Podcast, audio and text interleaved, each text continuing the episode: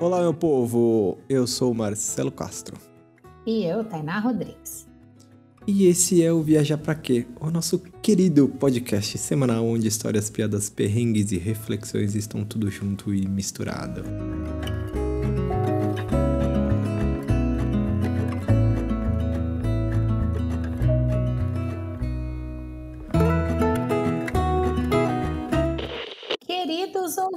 Se você quiser estender esse nosso papo gostoso de hoje, você pode bater um papo com a gente lá no arroba Viajar Pra Quê Podcast, nossa casinha lá no Instagram, onde a gente responde todos vocês e também posta os episódios da semana, às vezes com um certo atraso, porque tem uma pessoinha ali do outro lado que de vez em quando dá umas esquecidas que o Instagram existe, mas ele sai pode ficar tranquilo que no seu agregador ele sai.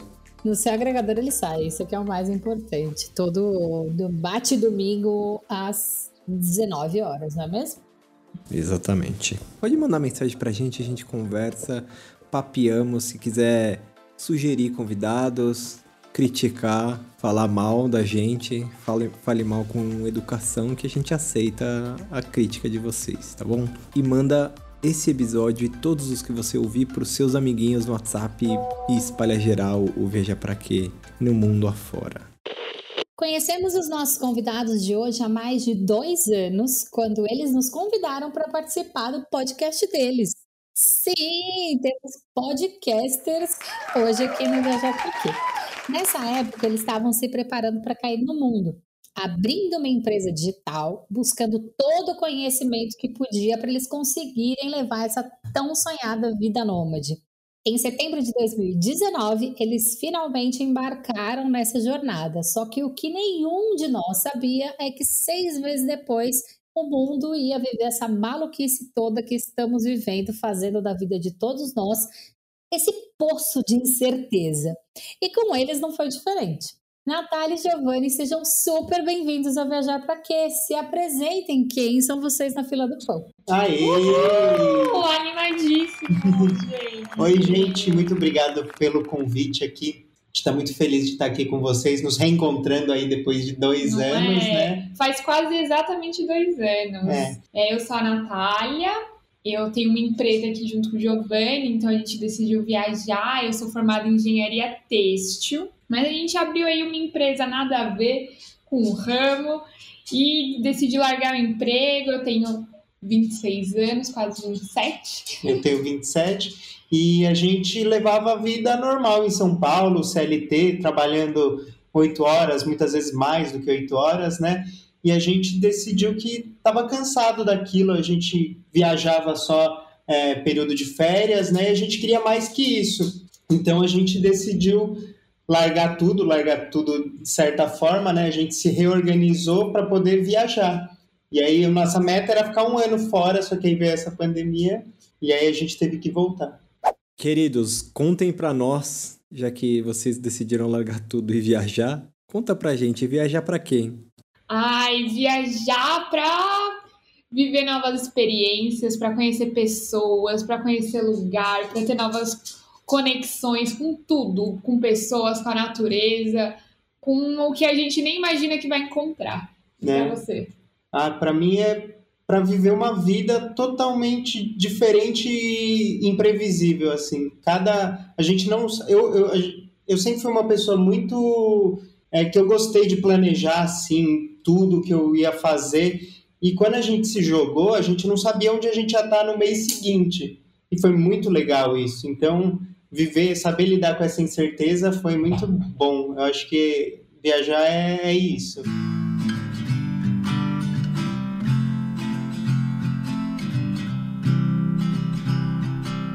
E como que viagem entrou na vida de vocês? Vocês sempre foram do rolê viajante, a família de vocês é viajante, vocês começaram a viajar juntos quando vocês começaram a namorar? Como que viagem entrou na vida de vocês? Nossa, a gente nunca foi de viajar. Meus pais são é, sempre tiveram um negócio próprio e eles nunca tiveram férias. Então, assim, eu vejo amigos meus que vão para com a família para o Nordeste, todas as férias, umas coisas assim. Eu nunca tive isso. No máximo era um Guarujá, assim, que minha avó morava lá. E olhe lá. E a Nath acho que teve, também teve a mesma experiência. É, de infância, assim, não foi uma coisa que foi com os pais, a gente viajava também só para o litoral de São Paulo. Então, eu comecei a viajar quando eu comecei a trabalhar, na verdade, né? Quando rolou uma grana. Né? Meus pais não sustentavam meus luxos. então, desde que eu comecei a trabalhar, eu comecei a trabalhar já guardando dinheiro para viajar, né? A minha primeira viagem internacional, inclusive, foi com o Gi foi depois lá de juntar um dinheirinho. Gi já tinha tido umas experiências antes, mas eu nunca tinha viajado, assim. Eu fiz faculdade no Paraná e foi o mais longe que eu tinha ido, assim. Então foi depois de formada na faculdade, ganhando dinheiro, que eu comecei a viajar e comecei a ter gosto por isso. Aí a primeira viagem que a gente fez foi pro Chile, né? É, a gente, a gente falou assim, vamos ver se a gente dá certo numa viagem. Porque falam é, que é isso, né, gente? Que o casal se conhece viajando. Vocês concordam? Ah, eu, acho total. Eu, eu sempre falo pra Tainá que a, a, nossa viagem foi meio que a prova de fogo para ver se o casamento ia dar certo mesmo. A gente se casou na poltrona do, do avião. E, e, cara, depois é 24 horas do dia. Eu, a gente até falou faz pouco tempo isso, né? Desde quando lá 2013 até hoje sei lá, se a gente ficou no máximo uns 15 dias longe, é isso, cara, não, não passa disso, sabe? É, é muito pouco tempo, sabe? E, e, e é, é aprovação, né? É, e aí desde então a gente viajou pra caramba, assim. É, a gente, não, daí a gente viajou pro Chile, depois a gente teve uma viagem também bem especial, assim, de um mês na Califórnia, que foi quando eu parei e fiquei, gente, pera lá, por que, que eu trabalho o ano todo, me mato pra ter, tipo assim, um menos de um mês feliz, sabe? Todo o resto era meio miserável, assim. Eu odiava que eu, onde eu tava trabalhando e tal. Daí foi meio que esse insight. Foi depois dessa viagem pra Califórnia. Entre essa viagem pra Califórnia e a gente viajar, deu um ano, né? Sim. Foi o tempo que a gente se planejou. Caramba, foi bem rápido, então. Foi bem foi, rápido. Foi bem assim. rápido. Foi bem na, na doida, né? Que, como fala. E você, Giovanni, que era todo planejador, né? Dessa. Bom, apesar que um ano dá pra você planejar bem, né? Também, né? Eu e a Nath, a gente tem um negócio assim. Eu sou muito mais pé no chão e a Nath é muito mais sonhadora, né? Então dá um equilíbrio legal, assim, porque coisas que ela sonha muito, eu trago ela mais pro chão e, é, e ela me empurra também para se jogar do precipício, né? De vez em quando a gente precisa disso.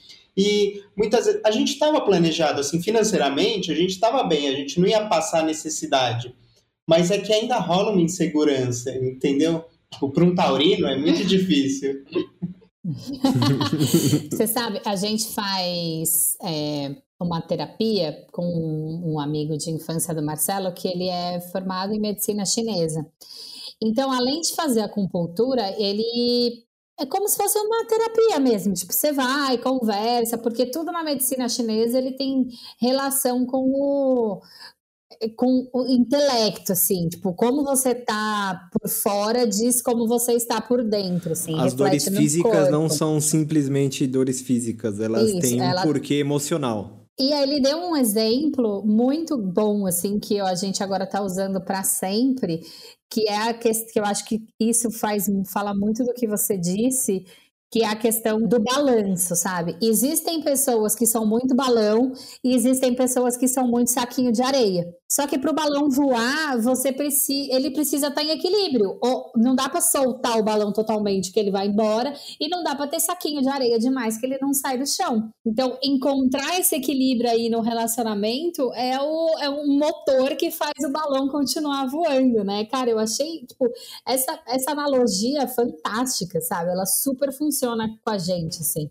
É muito bom, e com a gente é assim mesmo. Tanto na parte vai, do relacionamento, tanto na parte da, dos nossos sonhos, conquistas, tanto no, no nosso negócio que a gente toca junto. Então, é, é um bom. equilíbrio bom.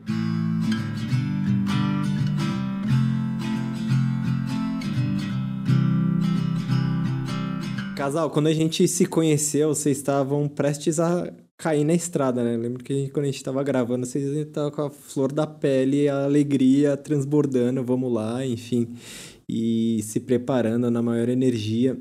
E eu queria entender quando vocês realmente foram, como que foi os primeiros impactos, né? Porque assim, por mais que a gente se prepare, a vida sempre reserva surpresas pra gente na viagem, né? Principalmente essas viagens longas que não tem, não tem, tipo, vamos dizer assim, um cronograma super certo, sabe?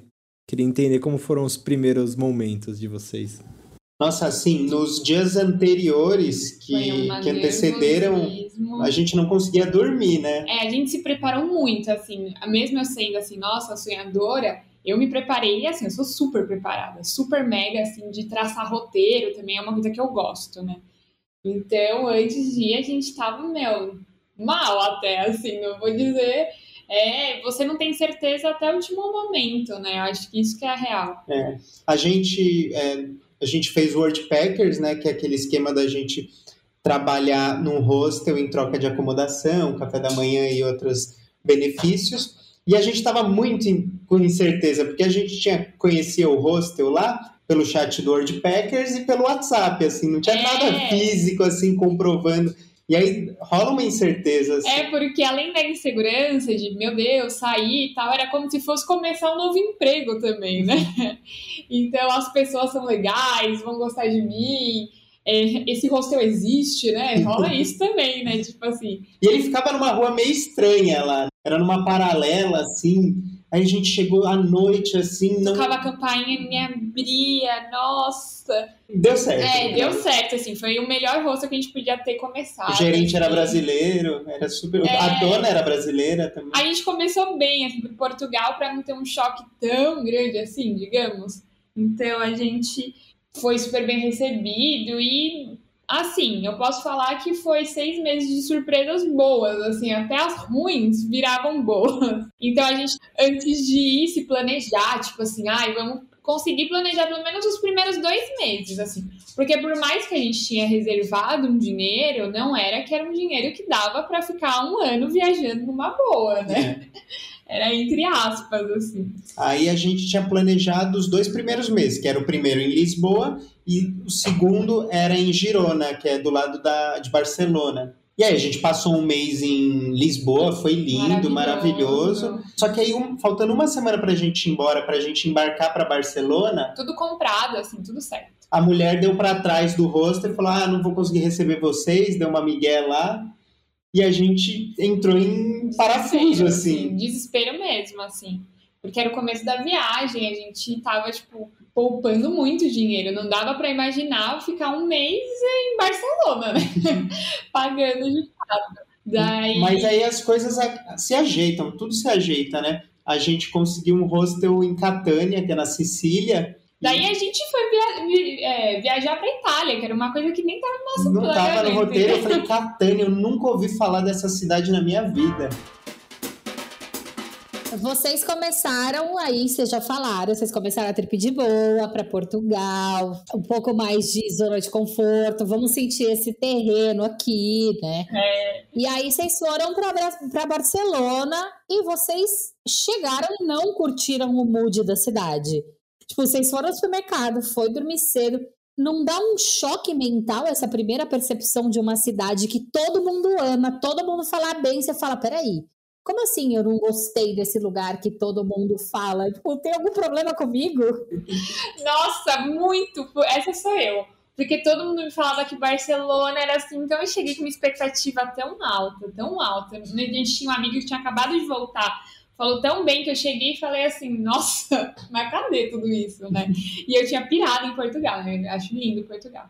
E, nossa, e assim, a gente tava muito cansado. No final, assim, é uma junção de fatores, né? Não basta a cidade ser, ser legal, você tem que estar num mood legal.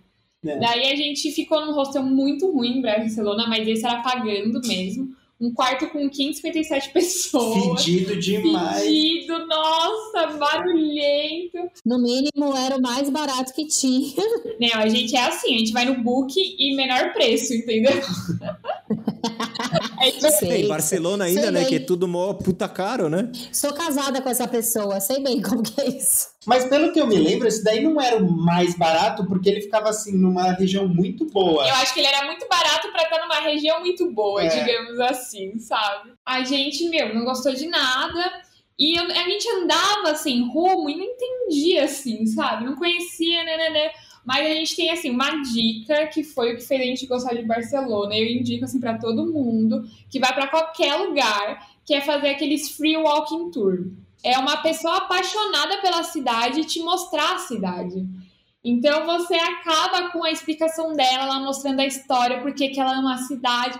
Você fica assim, nossa, tá, agora eu tô começando a entender, entendeu? Então eu saí gostando muito de Barcelona. Não tão apaixonada quanto eu imaginei que eu ficaria, né? É, então, é, é que eu achei muito urbano. Quando, quando a gente vem de São Paulo, eu acho que é. Tem um, tudo um quê, né? E lá tudo é pago, né? Assim, mais uma vez, no começo do mochilão tem que pagar a casa Gaudí, a casa, tudo que tem em Gaudí é muito caro, daí não dá para ver, a gente vai nas É coisas. tipo São Paulo, né? Pra você respirar fora de, da sua casa, você tem que pagar alguma coisa. É, exatamente. Portugal já não é uma cidade assim, né? Tem aqueles lugares que a gente sobe lá. Tem os miradores, é, tem muita né? coisa que é. Andando na rua, você. Acho que Portugal, Lisboa é maravilhoso, assim, que você não precisa fazer nada, é só andar pela cidade que. É, e Barcelona acho que é uma cidade mais para quem tem grana. Isso do, walk- do Free Walking Tour é muito louco, porque aconteceu com a gente também, mas não foi na nossa viagem de dois anos, foi numa viagem de férias. Foi um pouco antes, na verdade. Como quando a gente decidiu que a gente ia fazer a viagem de dois anos que a gente fez, a gente ainda trabalhava como vocês, então o que, que a gente resolveu fazer? Vamos para a Europa de férias, porque até então não sabemos quando teremos dinheiro de novo para ir para a Europa, entendeu? Porque afinal todas as nossas economias iriam nessa outra viagem, que era a nossa grande mudança de vida, assim. Então foi uma decisão de ir para a Europa e a gente ficou um mês lá de férias no leste europeu e tal, e foi quando a gente voltou que a gente pediu demissão. Na época, o euro era três reais. Foi há 84 anos. E aí e a gente achava que não ia conseguir ir para a Europa de novo, entendeu? Imagina hoje em dia, mas tudo bem. Aí a gente foi para Munique porque a gente fez todo o leste, né? Tipo, chegou por Berlim e fez, é, foi para a República Tcheca, Polônia, não o leste total, né? O leste europeu mesmo, mas a gente fez aquele pedacinho que é considerado o leste mochilão daquele corrido, três dias em cada cidade, tipo, aquela coisa maluca que hoje a gente com certeza não faria mais, mas era a realidade que a gente tinha no momento. E aí, para voltar, a gente estava na Eslovênia. Você ter ideia de como faz tempo, ainda existia iPod. E aí o Marcelo tinha um iPod com a tela quebrada. E o único lugar na Alemanha que tinha loja da Apple era em Munique. Aí a gente olhou no mapa e falou: beleza, a gente sair aqui de Ljubljana, na Eslovênia, a gente consegue ir de trem até Munique, vai na loja da Apple, troca o, a, coisa do seu, do seu iPod e, e volta para Berlim para a gente voltar para o Brasil. Só que a gente chegou em, em Munique domingo. Cara, a cidade tava muito estranha, assim, por vazia. Só tinha meio que um monte de gente só fazendo compra, saindo de loja, assim, com um monte de sacola. Tipo ataque zumbi total, assim. A gente falou, cara, aqui... E, porra, você tá vindo de um rolê completamente diferente do leste, onde as pessoas são mais, mais fechadas, mais silenciosas, assim, sabe? Berlim, aquela cidade que, puta, respira ah, tudo relacionado à guerra, assim, que você chegou numa cidade e falou, cara, você tá nos Estados Unidos, você não tá na Alemanha, sabe? Foi um choque muito grande. E a gente ficou com esse ranço de Munique, não, não gostamos, não gostamos, não gostamos. No dia seguinte, a gente fez um free walking tour com uma menina que era uma espanhola que morava lá. Cara, mudou total a percepção da cidade, sabe? Ela explicou por que, que Munique é diferente de Berlim, que eles optaram, tipo, os monumentos da guerra, eles são mais contidos, eles não são tão explícitos quanto é em Berlim. E querendo ou não, é uma ignorância da gente que vem de fora de achar que, sei lá, São Paulo vai ser igual Belém, saca? Tipo, não tem por que Munique ser igual Berlim. E essa percepção só muda quando alguém de fora vem te contar, né? É verdade. E tanto detalhe passa desapercebido assim por nós, Nossa. quando, quando a pessoa fala, a gente se liga. A assim. gente fez um tour que era arquitetônico, né? Sobre arquitetura. Que eu falei assim, gente, eu nunca ia ver isso, assim. E fica tão marcado que até hoje a gente fala desse guia, assim, na nossa vida, assim. Uma Uhum. pessoa tem o poder total de mudar a sua viagem. É, então a gente fez até passando um pouquinho para frente, a gente foi depois para Itália, é, em Florença, a gente fez um free walking tour logo no primeiro dia. E em Florença tem a história lá da família Médici, que eles são eram os poderosos da cidade e praticamente eles mandavam na cidade toda na época deles. E é muito legal que depois de fazer o Free Walking Tour, a gente vê as referências deles por toda a cidade. Então, então faça no primeiro dia, né? Pra é... não fazer igual eu e você tivemos essa experiência de chegar ao dia precisar fazer o walking tour para gostar e depois já tá quase na hora de ir embora. É, então já faz no primeiro curtas. dia, já faz no primeiro dia que vale a pena.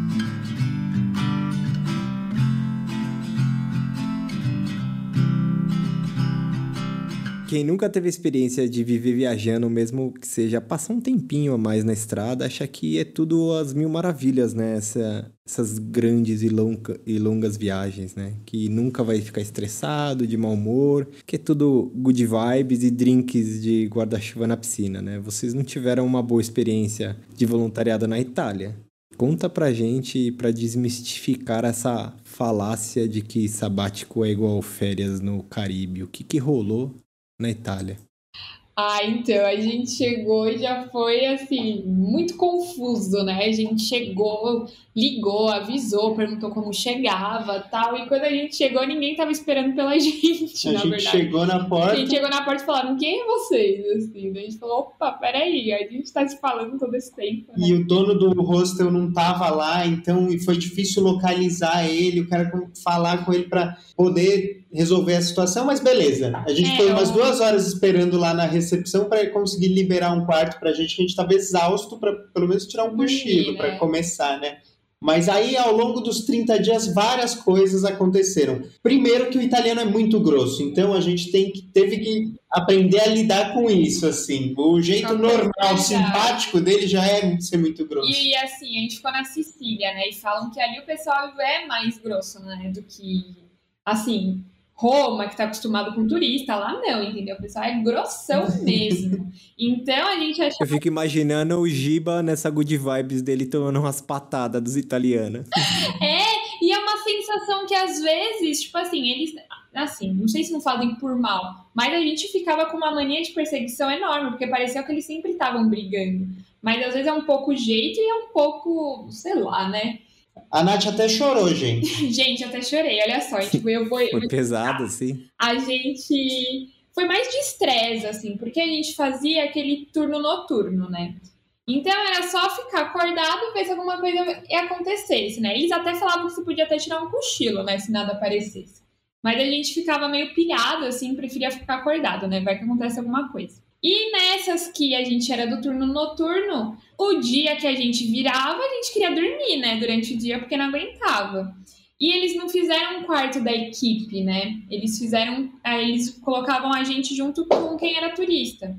Então vinha Nossa, pra... os bêbados de festa. É, então, é... então a gente virava, vai dormir 8 horas da manhã depois do night shift e assim, aí tem gente acordando, tem. Aí a moça da limpeza chega lá, Nossa, a abre a janela. Era tipo... pior, assim, a moça da limpeza, ela era pior que o dono do hostel de chata.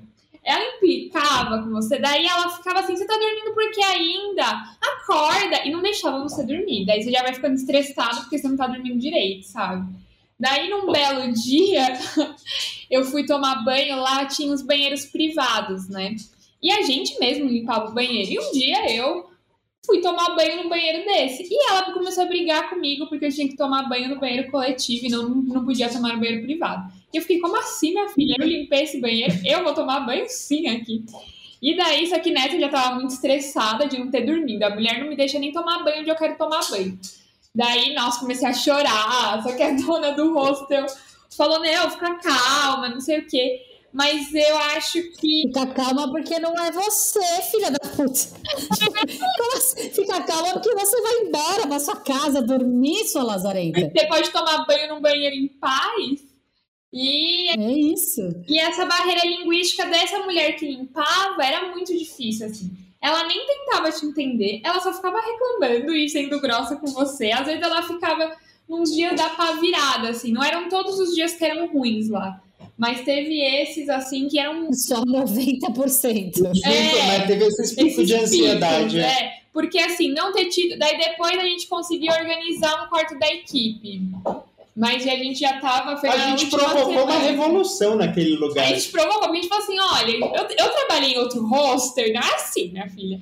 Primeiro, tem que ter o quarto da equipe. Porque é muito mais Porque inteligente. a equipe se respeita, né? Ela sabe que o que você passa. Todos e eu falei assim, ó, não precisa nem a moça da limpeza vir limpar o quarto da, da equipe. A gente limpa. Então, deixa com a gente, ninguém acorda a gente, a gente que cuida da, da organização. Daí se montaram o quarto da equipe, todo mundo amou a ideia, é. inclusive. E aí fomos embora, eu não sei se perdurou isso aí. Mas eu acho que essa barreira linguística com o italiano, é, trabalhando junto foi o que mais foi o maior perrengue da viagem. Que eu falei assim: Meu, por que, que eu tô me. não é? Eu não preciso disso, sabe? É, não preciso disso. Então, é difícil assim. É, não foi todo mundo que teve essa experiência. Eu não sei se é porque a gente fica muito pilhado, né? É uma coisa um pouco da nossa personalidade, sabe? Por mais que você esteja fazendo trabalho voluntário, às vezes a gente pegava a carga de um trabalho normal, entendeu? E não é para ser é para ser fazer de qualquer jeito, certo? É fazendo as coisas. É, a gente entendeu? tinha um amigo, o, o Arthur, que trabalhou lá no hostel também, na Itália. É, ele é baiano, aí ele dormia no meio do, do night shift e a gente falava, Arthur, você fica dormindo aí? Ele falou, esse negócio aí de trabalho é, é coisa de paulista. Eu vou descansar assim, que eu não tô pagando nada. E ele tava e certo. Ele tava certo, gente. A gente que é retardado, sabe? Então, vá trabalhar em rosto, só que, meu, não fica pilhado igual a gente fica, porque era isso que deixou a gente doido lá. A mulher brigando, deixando. Ele ria, se a mulher falava isso com ele, ele ria, falava, tá bom, abraçava a mulher. então eu acho que é mais um negócio que você não tem que levar muito a ferro e fogo, né? A gente ficava pilhado, mas não é fácil, não. Tem, você encontra umas pessoas meio ignorantes aí no meio do caminho.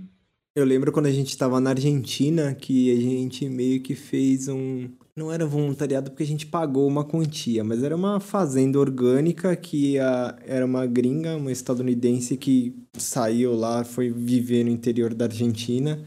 E ela tinha, tipo, uma pegada meio sustentável. Então, a casa dela é toda de barro. Tipo, a propriedade era, tipo, as, as casas, né, que tinham na propriedade era toda de barro. Então, a gente, tipo, e aí ela recebia a gente mas pagava muito pouco, assim, pagava só pro, pra galera da Europa e Estados Unidos que, que era caro, mas pra, pra latino era, era, tipo, bem barato, assim. E aí você ficava lá, você dormia na, na casa dela e aí e trabalhava na, com agricultura, né? Lá na, na, nas plantações dela. E aí, de, tipo, de tarde também tinha umas coisas para fazer meio artesanais, podia ajudar ela a fazer as, as empadas que ela vendia na feira tal. Que é era, empanada, tipo, querido. Empada é brasileira. Na Argentina é empanada. Empanada. que era deliciosa. Nossa, tal, era e... deliciosa. Nossa, acabei de lembrar que aquela lazarenta não dava as empanadas pra gente. Vocês não podiam comer? Não, é porque ela fazia para vender na feira. E aí a gente ajudava. Não, acho que enquanto a gente tava fazendo, podia. Não, não, tipo, não era meio que igual você tá fazendo comida na sua casa, que você come o que você quiser. Mas acho que uma coisinha ou outra ela dava. Não, porque. Que... É, não me lembro disso, não. Porque eu acho que ela, sim, ela comeu, levava né? tudo para vender. Sim, mas ela fazia um pouquinho pra galera. Ela não era tão, tão megera assim. Mas ela era meio cuzona comigo, sabe? Porque todo mundo tinha. Na, na época que a gente foi para lá, tinha meio que uma mina que era uma australiana, eu acho, e o resto era tudo latino, e todo mundo falava em espanhol. E ela já estava um tempo na, lá na Argentina, ela conseguia falar.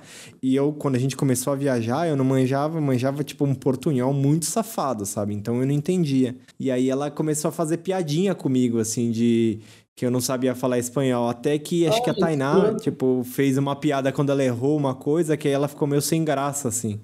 E aí ela meio que é, tipo, ela não sabe um falar assim, português mas... também, acredito eu. Pois é. Não, mas ela também, ela falava espanhol bem, mas não era o idioma materno dela. Então, ela falava, às vezes, cometia uns erros, assim, sabe? E aí, quando fizeram piada com ela, ela ficou, ficou toda putinha, entendeu? Vai fazer piada com os outros, ela sabe. É, tem gente que não sabe brincar, não. Pois é. E aí depois a gente, tipo, a gente, acho que a gente ficou ali umas três semanas, né? Tá um mês. Sim. Mais ou menos, que foi até legal, assim, foi gostoso. tal, a comida era muito boa, ela não era cuzona, assim, tipo, A comida, no não caso, era... era muito boa, porque a maioria das vezes eu fazia. Eu gostei. é, então, é o mesmo esquema da nossa experiência, assim. Teve uns pontos, assim, que a gente não gostou, mas na experiência no Não, geral foi ótimo. Esse hostel da Itália, por exemplo, a gente só ia em hostel que servia café da manhã. Esse café da manhã era incrível, a gente tinha até salame. Já viram salame em café da manhã? Tinha? Nutella, Nutella. Nutella. Gente, iogurte, frutas, três tipos de pão, bolo, cereal e Mas isso é só pra funcionário ou pra todo mundo? pra todo mundo. Era, gente, eu nunca vi um café da manhã de hostel igual a esse na minha vida, assim, era um negócio chique. Então, Ai, gente, eu posso falar uma coisa que eu fiz? Eu não sei se Ai, o pessoal vai me julgar, mas olha, a gente foi embora do hostel, nosso último dia lá, aí depois a gente foi pra Roma, e a gente ia pra um hostel que não tinha café da manhã. é Aí- que a turistava. Eu roubei dois salame grandão assim, enchi Furtando o A salame gente do roubou salame rosto. e bolacha. Nossa, a gente roubou mesmo. E foi- e foi ideia do Arthur, nosso amigo. Falou: leva! Vocês Leva. trabalharam de graça, leva salame. o nosso pai a gente se pagou em salame.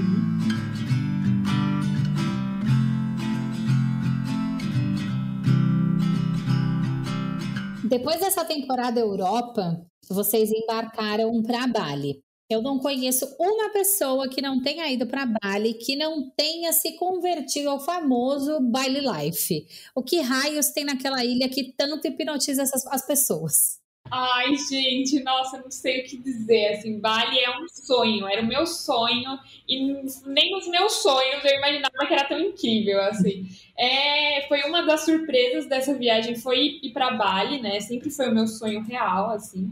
E a gente falou, por que não, né? Vamos.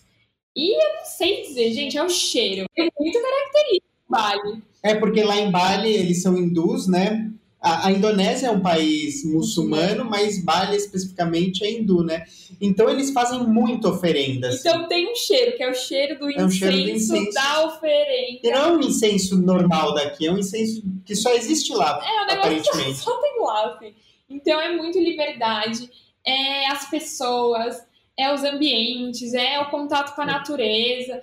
É Meu, o preço, é o assim, que é preço. muito barato.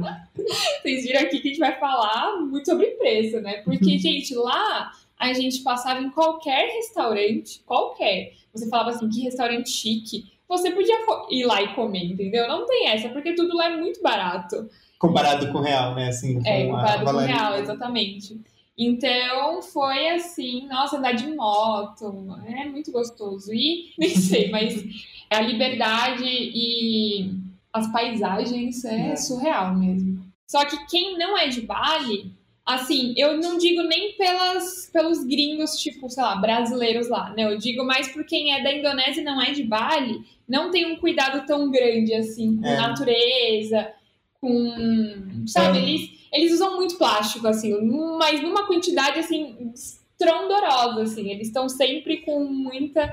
Então, quem não é de Bali, parece que não tá muito aí pra cuidar dessas coisas. Estão mais querendo lucrar, lucrar, então uma hora isso vai dar ruim. né? É, e a gente Comprar vê, e é muito assim, você vê, é, um- é paradisíaco a paisagem, mas quando você olha assim no microscópio, tem muita sujeira na praia, tem É. muito terreno que já tem um monte de sujeira. Quando tem umas chuvas fortes lá, e aí dá a ressaca, traz toda a sujeira do mar, fica um caos. Então, assim, se vocês quiserem ir, tem que aproveitar É. para ir rápido. Continua paradisíaco, assim, essas coisas não quebram a- o encanto, mas não sei até quando ela vai ficar encantada. Espero que para sempre. Talvez a pandemia tenha dado uma, Uma salvada uma lá. salvada, não sei.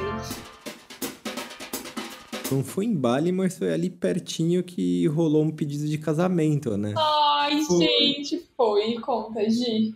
Vocês têm noção, quando eu tava, quando a gente gravou o podcast lá, eu já tava com a aliança comprada, né? Eu falei, ah, vou pedir ela em casamento é, num lugar especial. Só que aí viajamos quase seis meses com a aliança na, no bolso. Falei, não, vai surgir um momento especial. Você conseguiu esconder?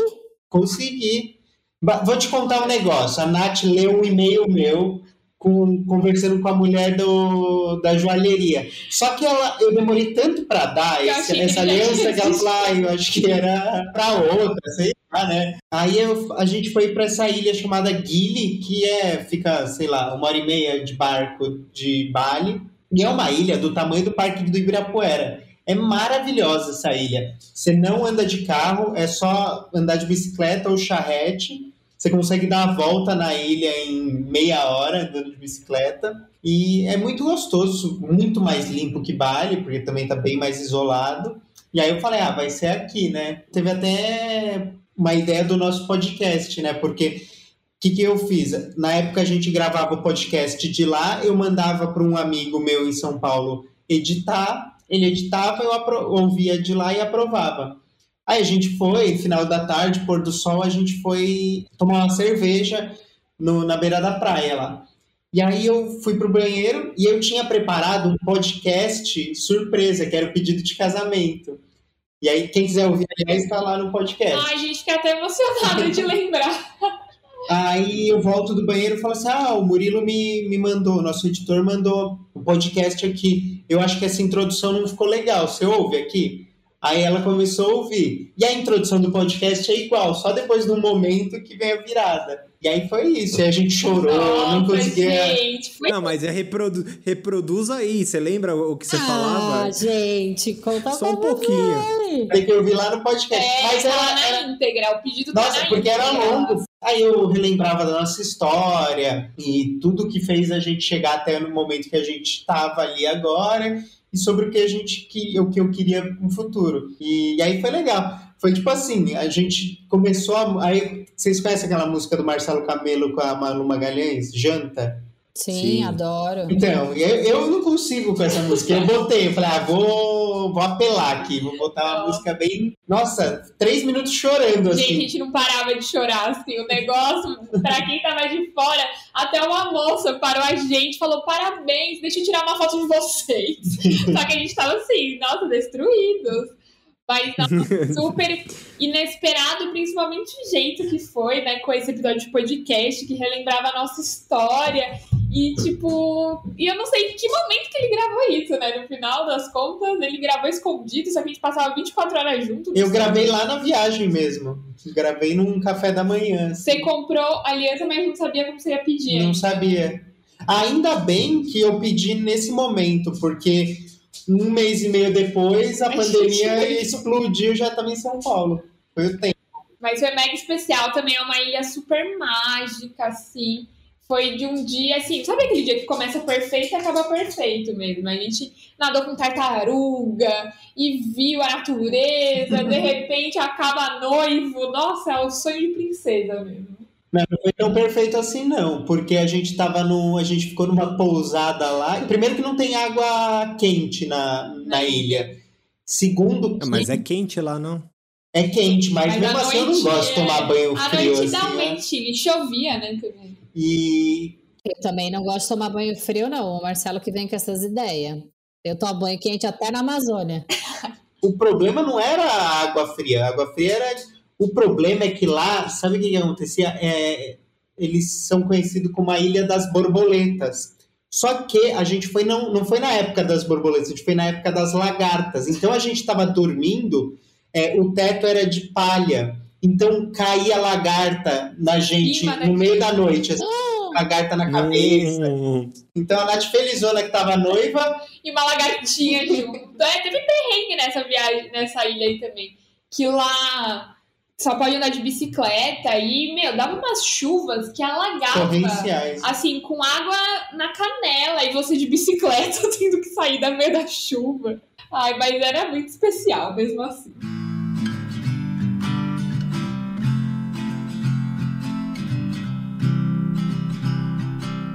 Bom, vocês já falaram aí do casamento e que um mês depois a pandemia chegou. Eu sei que vocês tiveram que passar por quatro aeroportos para sair da Indonésia e chegar na, na Tailândia, que é tipo do lado. Aí as coisas desandaram por lá, vocês não conseguiram ficar na Tailândia e tiveram que voltar para o Brasil. Eu queria saber um pouco dessa sensação, assim, de cara, não acredito que essa merda desse vírus vai acabar com todos os nossos planos, porque quando a gente estava viajando, que acontecia alguma coisa, não sei, algumas conversas assim de, porra, será que a gente vai ter que voltar? Foram, foram bem poucas vezes que isso aconteceu.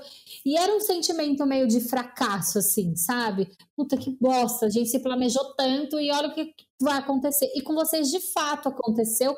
E uma coisa muito maior, que ninguém tem o controle. Como que foi esse rolê, assim, esse sentimento?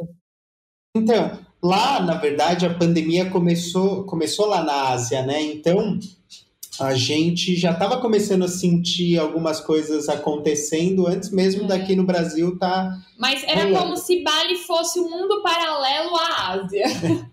assim, Bali estava normal, enquanto todo o resto da Ásia já estava em pânico, né? Uhum. Mas então Bali estava normal. Quando a gente saiu de Bali foi quando a gente se tocou, assim, foi a primeira vez que a gente usou máscara, mesmo que não era obrigatório, não tinha nada a ver ainda a gente começou a usar, é. daí a gente foi sentindo, assim, tipo, nossa, aqui um pouco O baque foi quando a gente chegou na Tailândia, a gente já estava planejado para ficar um mês na Tailândia, a gente, na verdade, ia ficar em Bangkok, só que a gente falou, Bangkok é uma cidade grande, aí a gente ficou um pouco com medo, um pouco mais receoso, mesmo. e a gente escolheu ficar em Phuket que também é uma cidade grande, mas é um pouco menor. E chegando em Tailândia, que a gente teve o choque de, tipo, sair do avião, aí tem a medição de temperatura corporal, aqueles caras vestidos de astronauta, passando, a gente tinha que passar numa fila, assim, num corredor é, polonês. Assim, quando você vai pra Tailândia... Mas quando, pra vocês chegarem lá, vocês precisaram passar por Singapura. Tipo, Singapura tava tudo normal? Então, só tinha medição é. de temperatura. De resto, tudo normal, assim. Nem máscara é. era obrigatório nos lugares. Tanto é que a gente foi rever as fotos e falou, gente, eu tava sem máscara no shopping. Pelo eu amor de Deus. É, então. Mas na Tailândia tava mais, né? E quando você vai pra Tailândia, né, brasileiro, você tem que mostrar aquela coisinha de febre amarela, né? E o mesmo lugar que a gente mostrar os bagulhos de febre amarela, e a gente com teste de Covid já. Já existia, assim. É. É, porque já tinha países que eles estavam pedindo que quem tivesse em tal país. É, os chineses. Os né? chineses, né? É verdade. Eles tinham que apresentar o teste de Covid. Então, junto com a gente brasileiro mostrando a febre amarela, tava os chineses mostrando que não estavam com Covid. Ou estavam. É, então. E foi muito estranho. E aí a gente chegou em Phuket, aí começou a coisa desandar, assim. Praia fechada. E, é, e, lá era ruim porque a gente. Na Indonésia, todo mundo falava inglês. Na Tailândia, especificamente, ninguém falava inglês e era difícil, assim, de entender o, o alfabeto deles, é completamente diferente. Então a gente ficou meio que ilhado, assim, de informação. A gente tinha informação que chegava da anfitriã do nosso Airbnb, mas também o inglês meio macarrônico. E aí a gente passou um mês isolado lá, as praias fechadas, templos fechados, tudo fechado. Não tinha essas coisas de feirinha, não tava tendo bar, tava tendo nada assim, nada, nada, nada. Não tinha restaurante, então a gente só podia pedir delivery. A gente experimentou a comida tailandesa através do delivery. Então... que loucura! Mas assim, você não tinha informação, então vocês estavam meio que parados esperando ver se ia acontecer alguma coisa. E aí que aconteceu alguma coisa. O que, que aconteceu? Falaram assim: vamos fechar a ilha. É, a ilha fecha dia 10. E outra, outro fato também, que foi o seguro viagem que a gente tinha, falou assim: estamos, não vamos cobrir nenhum caso de coronavírus. Então, naquele começo de pandemia, a gente ficou muito assim: o que, que vai acontecer, sabe? A gente não a sabia. gente ficava mal pela gente, tipo assim, se eu pegar esse, essa doença que eu não sei, o que, que vai acontecer? A gente estava muito agoniado pelos nossos familiares é, aqui no Brasil, né? Tipo assim, meu, essa doença tá matando todo mundo, pelo amor de Deus, o que, que a gente faz? Mas nessa época não tava no Brasil ainda, tava já aqui declarado, já tinha sido declarada a pandemia. Primeiros casos, assim, bem comecinho, mas assim, hoje a gente vê que foi até um alarme muito forte pro que tava na época, né? Digamos assim. Hoje em dia tá muito pior, né? É. Mas a gente já, já panicou aí. É, e aí a gente falou, vamos voltar porque. Porque não tinha o que fazer, assim, não tinha praia para ir, não tinha tempo para conhecer. A ilha ia fechar com a premissa de que não sabia quando ia abrir de novo. Então dá um medo de quanto tempo eu vou ficar presa aqui nesse lugar que eu não conheço, não consigo me comunicar. E se não der para sair mais daqui, E meu Deus, É, e e se for ficar fechado num quarto, que a gente fique perto dos nossos pais, assim. Que fique no Brasil, né? É? É, e assim, o Brasil tava ótimo nessa época. Era muito melhor ficar no Brasil. Hoje em dia, era, Era muito melhor ter ficado na lá. Tailândia. Muito mais seguro. Sem dúvida alguma. A gente não se arrepende, porque a gente sabe que a gente terminou a viagem por conta de um motivo excepcional, sabe? O que o mundo inteiro estava passando. Então, É, e a gente também viu que, assim, uma coisa que também indica para quem quiser viajar é ter aquele dinheiro reserva. Porque a gente pagou uma pequena fortuna na nossa passagem de volta. No final, teve até uma repatriação, mas a gente acabou indo antes dessa E repatriação. a gente pegou o último voo é, antes de fechar o aeroporto. É, Foi assim, você olhava na televisãozinha lá do, do aeroporto, era só cancelado, cancelado, cancelado, cancelado. Só o nosso ainda tava pra ir. Então, o aeroporto vazio. Aí começou a dar medo mesmo. Foi. Porque tudo cancelava, a gente tava com medo de. Sabe aqueles filmes que a pessoa fica pra sempre presa no aeroporto? Aí esse era o no- nosso medo com. A, em Catar, né? Que tinha uma escala em Catar, a gente pensou em comprar até colchão. É, saco de dormir. dormir pra ficar no aeroporto, porque a gente tinha certeza que ia fechar o Porque tinha já a história do. Vai, tinha uns paraguaios aqui em São Paulo que não podiam sair do aeroporto, não tinha mais voo. A gente já tava nessa ideia aqui. Então a gente já tava meio que querendo voltar muito, assim, um pouco com medo, de tipo assim, ou é agora ou é nunca. Então a gente tava, é melhor voltar mesmo.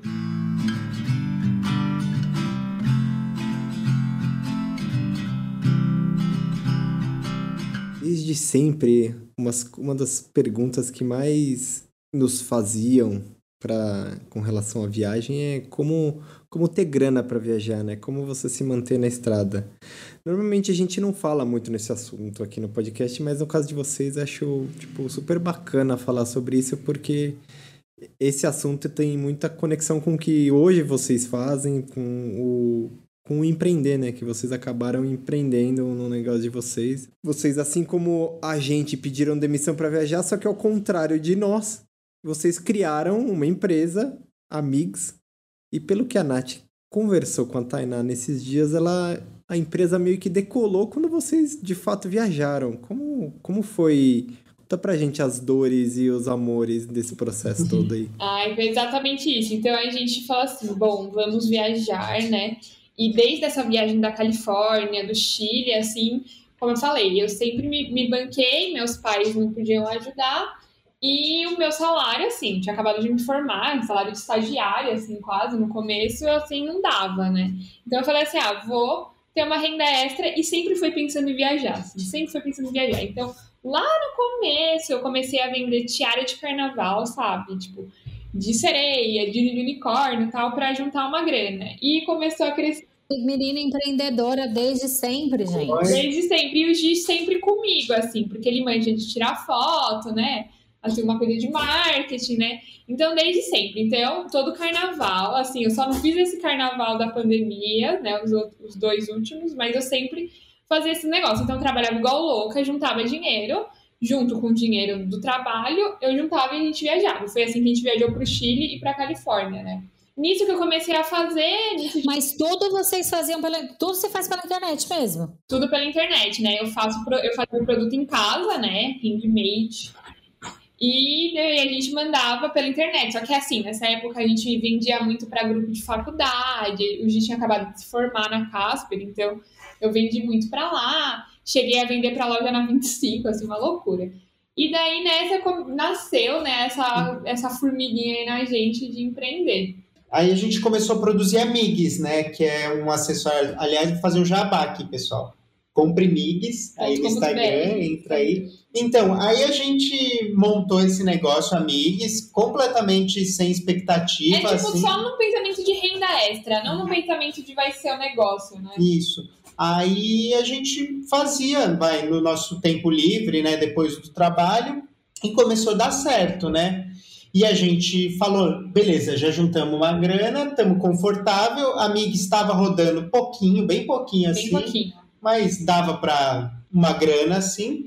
Vamos viajar. Aí a gente, eu deixei minha mãe estava sem trabalhar, contratei minha mãe para fazer toda a parte de produção e logística aqui. Enquanto a gente viajava, a gente cuidava de atendimento, marketing, é, o- todo o funcionamento da empresa. E beleza. Só que foi bizarro que a partir do momento que a gente saiu, largou o CLT e estava viajando e a gente conciliou viagem com trabalho, que a empresa começou a deslanchar, que começou a dar certo as coisas. Faltava só atenção, realmente. É, só a gente... a gente, nem acho que nem a gente botava tanta fé no negócio como ele tinha capacidade, né? E quando a gente largou o emprego e focou nisso, deu muito certo, É, né? E foi muito legal, porque o período que a gente estava viajando, a gente nem teve que usar o nosso dinheiro que a gente tinha de para viagem para poder viajar. A gente usou, se sustentou. É, Então, Daí, por exemplo, na Ásia a gente não precisou trabalhar em hostel, né? Porque o valor era bem baixo, então só com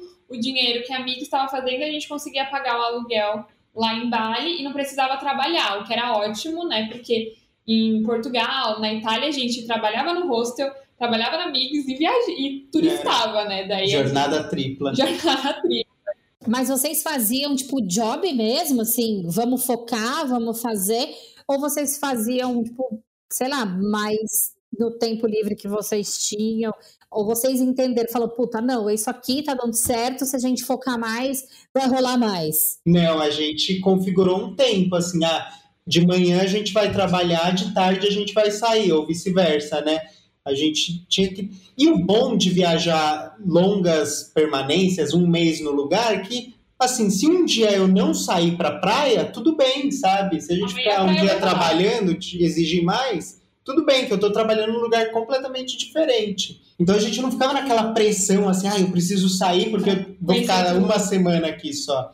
Aí a gente delimitou. Mas no final, assim, mais final mesmo da viagem, a gente já tava com uma demanda de trabalho É, bem grande. Então, por isso assim. que quando a gente teve que voltar, a gente já estava agoniado também por causa disso, né? Porque a demanda de, de trabalho lá no Brasil já estava tão grande e a gente estava, tipo, sei lá, preso num quarto, entendeu? Daí a gente Eu falo, tinha que voltar voltar. mesmo. A gente voltou numa época até que boa para a empresa e, ela, e a gente saiu dela com a empresa sendo no quarto do Gílio, um apartamento, e voltamos com o escritório, né? É.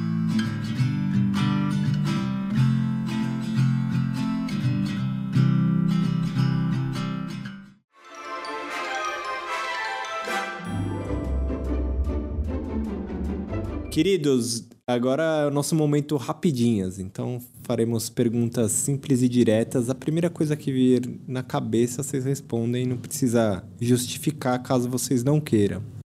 Qual é a sua ideia de felicidade perfeita? Praia. Praia. Praia, na- natureza, contato com a natureza. Praia, com certeza. Andar de moto. Andar Body de life. moto é felicidade. Qual o seu maior medo? Perder meu cachorro de novo. Ah, meu, foi horrível, gente. Três dias chorando atrás do cachorro, mas deu tudo certo. Ele está aqui, as patinhas dele participaram do podcast. Você. Ai, É, virar uma pessoa insignificante no mundo. Qual emoji vocês mais usam? Eu, Risada, aquele bem de tio. sabe? eu uso coraçãozinho, aquele que é o, o smilezinho e coraçõezinhos em volta. Uma pessoa apaixonada. Se a próxima refeição que vocês fizessem fosse a última da sua vida, o que vocês pediriam? Hambúrguer. Five Guys. hambúrguer do Five Guys, é o melhor do mundo. Eu amo hambúrguer. Que frase vocês colocariam em suas lápides? Que eu vivi a minha melhor vida. Sei lá, gente. YOLO.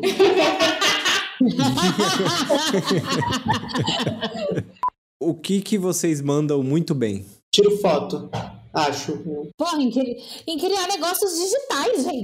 Que isso? É, e Tem dois exemplos aí super bem sucedidos. É que eu sou modesto, é eu sou cri- criar modesto. tendências. Criar tendências. Pega essa pessoa trendsetter. E o que vocês não levam jeito nenhum pra fazer? Esporte nenhum, eu sou muito ruim em esporte. Eu perco todos. E jogar carteado com a Nath. Eu não levo jeito pra, pra fingir que eu gosto de alguém, assim. Ah, eu já começo a olhar pra Você é pessoa. muito sincerona. Eu sou muito. Eu não sei fingir que tá, eu não sei fingir que tá tudo bem. Como vocês gostariam que acabasse o mundo? Nossa, sabia que eu vou até fazer um break. Direto a gente tava viajando e falava, nossa, esse lugar daria muito um fim do mundo. Eu queria muito que o mundo acabasse aqui. eu, escolheria, eu escolheria um meteoro quando eu estivesse num mirador em Lisboa, assim. Exatamente. É uma coisa que a gente já conversou, inclusive. Eu queria a gente quer estar num lugar bem alto. E ver o meteoro E caindo. assim, acabando. nos Nada de, nada de pandemia, é, é coisa, é, Rápida. coisa visual. Coisa visual, isso. Pra ser um negócio pra... Espetáculo. Exatamente. O show do fim. Se vocês pudessem viajar pra fora do planeta, pra onde vocês iriam? Eu ia pra Plutão, coitado. Foi rebaixado. Ah, eu iria conhecer uma estrela. O que, que tem numa estrela? Que curioso, né? Muito antigas, ela deve ter muita história. Podendo escolher entre qualquer pessoa no mundo, viva ou morta, com quem vocês gostariam de jantar hoje? Fui jantar com o Lula hoje. Fora esse escroto, inclusive, fora esse verme cretino desse presidente desgraçado que nos governa. Já que depois de Lazarento. 22 vai estar a agenda do Lula vai estar muito ocupada, já vamos, Vamos jantar que hoje com ser. ele. já, já pede o, o lugarzinho hoje. E você, Nath, também vai com ele? Ai, nossa, eu gostei da ideia. Tô um pouco sem criatividade, confesso. Então, eu acho que é. Que não tem outra pessoa pra falar o que, que a gente tá vivendo, senão. Vou jantar com a Dilma, então, pra ver um outro de vista feminino de tudo isso que está acontecendo. E pra finalizar, o que não pode faltar na mochila de vocês? Packing Cube, para organizar a mala, assim, ó, maravilhoso. Que é um negócio que separa a O roupa. que, que é isso, cara? Nossa, gente, depois procurei. Packing Cube. São como se fosse pequenas É tipo malinhas. separador de mala de foto? Não, é tipo, é tipo umas Pequenas malinhas malinhas. pequenas, tipo umas necessaire pequenas, que aí você bota camiseta em uma, cueca em outra, e aí a mala fica muito mais organizada. A gente descobriu isso e foi maravilhoso. Ai, pra mim, Mas isso funciona em mochila? Ou vocês usam mala mesmo? Não, mochilão mesmo. Caraca, que da hora, não conhecia não. É como se fossem gavetas. É um negócio incrível, assim. Porque você não precisa, é tipo assim, ah, uma coisa tá lá no fundo do mochilão. Você não precisa destruir o mochilão inteiro. Você só vai tirando essas pequenas malinhas. Muito prático. Ó, e pra mim, agora no momento, não pode faltar câmera analógica. Agora minha pira é tirar foto de câmera analógica nas viagens. Sai cada coisa bonita.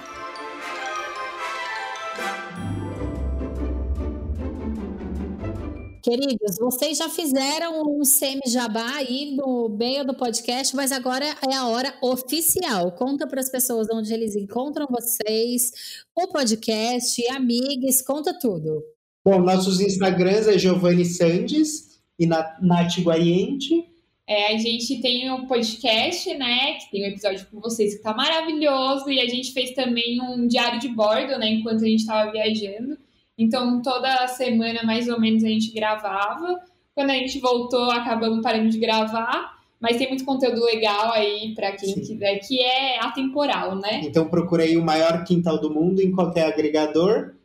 E se você ficou curioso para o nosso produto, é só entrar em Comprimigs no Instagram ou comprimigs.com.br. Migs é de amigos mesmo, de M-I-G-S. É um acessório que salva o seu celular de quedas inesperadas. Então você precisa ter, entendeu? Tainá e Marcelo já usam. E Aqueles- eles Ah, adoram. Já usa, adora e super indica. Adoro. Adoro migs.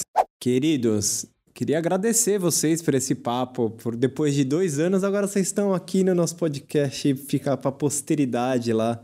Ficar igual nós estamos no de vocês. Foi um baita prazer conversar com vocês. Divertido, gostoso. Energia muito boa de vocês. E espero que todo mundo tenha gostado. Um abraço, galera. E até a próxima. Obrigada, gente. Eu amei o papo. Foi maravilhoso. Vocês são tudo. Eu lembro que vocês falaram pra gente que quando a gente voltasse, vocês iam gravar. Então, eu tô muito feliz, muito feliz. Não fui cobrar, mas, ó, tô muito feliz. Foi maravilhoso. Cobrar. Você viu? e que a gente se encontre aí quando essa pandemia passar por aí, né? Ao vivo. Em qualquer vez, lugar do mundo. Em qualquer lugar do mundo. Queridos, obrigada. Foi muito bom bater esse papo com vocês. E é isso, pessoal. A gente se ouve no próximo episódio. Um beijo e até lá. Beijo! Gente.